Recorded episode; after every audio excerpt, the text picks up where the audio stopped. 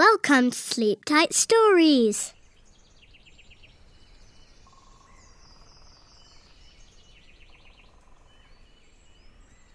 Mr. Possum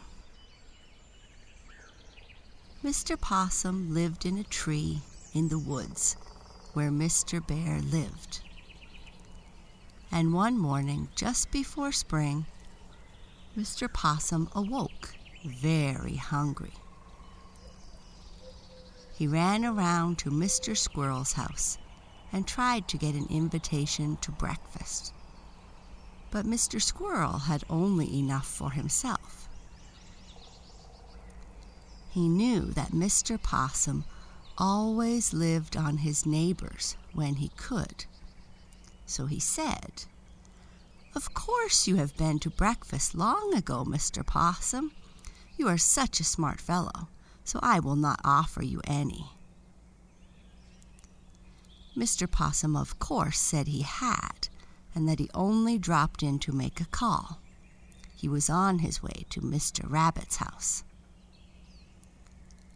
But he met with no better success at Mr. Rabbit's, for he only put his nose out of the door, and when he saw who was there, he said, I am as busy as I can be getting ready for my spring planting. Will you come in and help sort seeds? Mr. Rabbit knew the easiest way to be rid of Mr. Possum was to ask him to work. Oh, I would gladly help you, replied Mr. Possum, but I am in a great hurry this morning. I have some important business with Mr. Bear, and I only stopped to say, How do you do?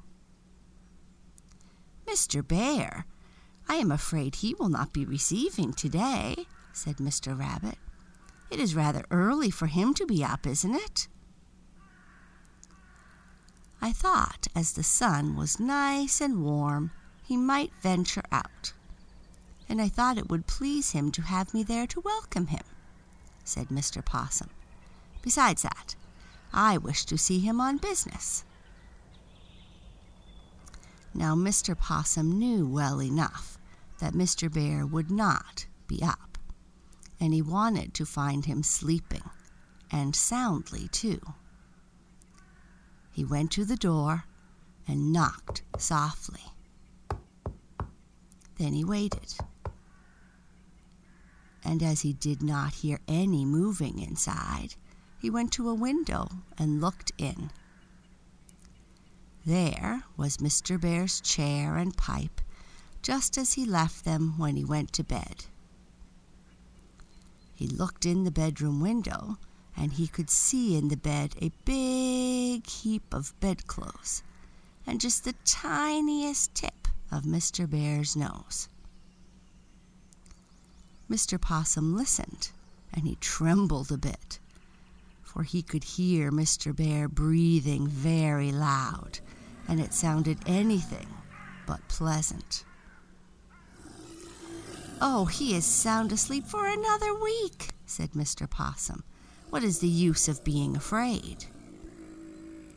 He walked around the house until he came to the pantry window. Then he stopped and raised the sash.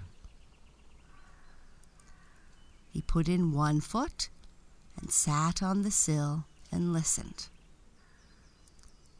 All was still, so he slid off to the floor. Mr. Possum looked around Mr. Bear's well filled pantry. He did not know where to begin. He was so hungry.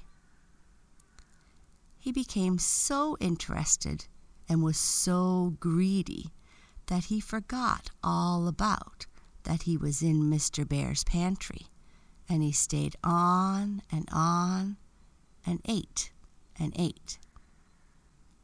Then he fell asleep, and the first thing he knew, a pair of shining eyes were looking in the window, and a big head with a red mouth full of long white teeth was poked into the pantry. Well, Mr. Possum thought his time had come, so he just closed his eyes and pretended he was dead. but he peeked a little so as to see what happened. The big head was followed by a body, and when it was on the sill, Mr. Possum saw it was Mr. Fox. And the next thing he knew, Mr. Fox came off the sill with a bang and hit a pan of beans and then knocked over a jar of preserves. The noise was enough to awaken all the bears for miles around, and Mr. Possum was frightened nearly to death, for he heard Mr. Bear growling in the next room. While Mr. Fox was on the floor and trying to get up on his feet, Mr. Possum jumped up and was out the window like a flash. Mr. Fox saw something, but he did not know what. And before he could make his escape, the door of the pantry opened, and there stood Mr. Bear with a candle in his hand, looking in. Oh, oh, he growled. So you are trying to rob me while I'm taking my sleep? And he sprang at Mr. Fox. Wait, wait, said Mr. Fox. Let me explain, my dear Mr. Bear. You are mistaken. I was trying to protect your house. I saw your window open and knew you were asleep.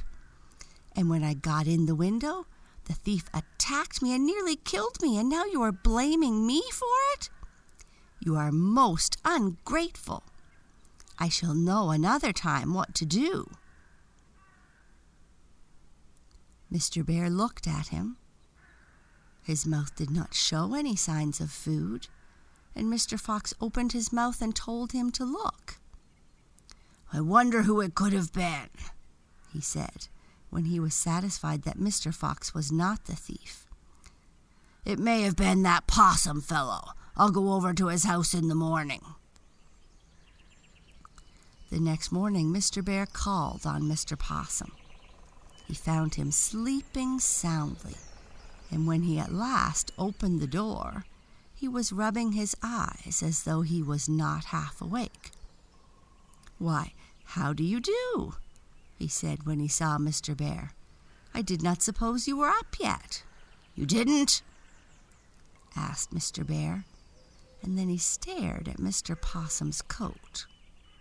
What's the matter with your coat? he asked. You have white hair sticking out all over you, and the rest of your coat is almost white, too. Now, Mr. Possum had a black coat before, and he ran to the mirror and looked at himself. It was true. He was almost white. He knew what had happened. He was so frightened when he was caught in Mr. Bear's pantry by Mr. Fox and then heard Mr. Bear growl that he had turned nearly white with fright. Oh, I have been terribly ill, he told Mr. Bear, going back to the door. And I have been here all alone this winter. It was a terrible sickness. I guess that is what caused it. Mr. Bear went away shaking his head. That fellow is crafty, he said. I feel sure he was the thief, and yet he certainly does look sick. After that, all the opossums were of dull white color, with long white hairs scattered here and there over their fur. They were never able to outgrow the mark the thieving Mr. Possum left upon his race.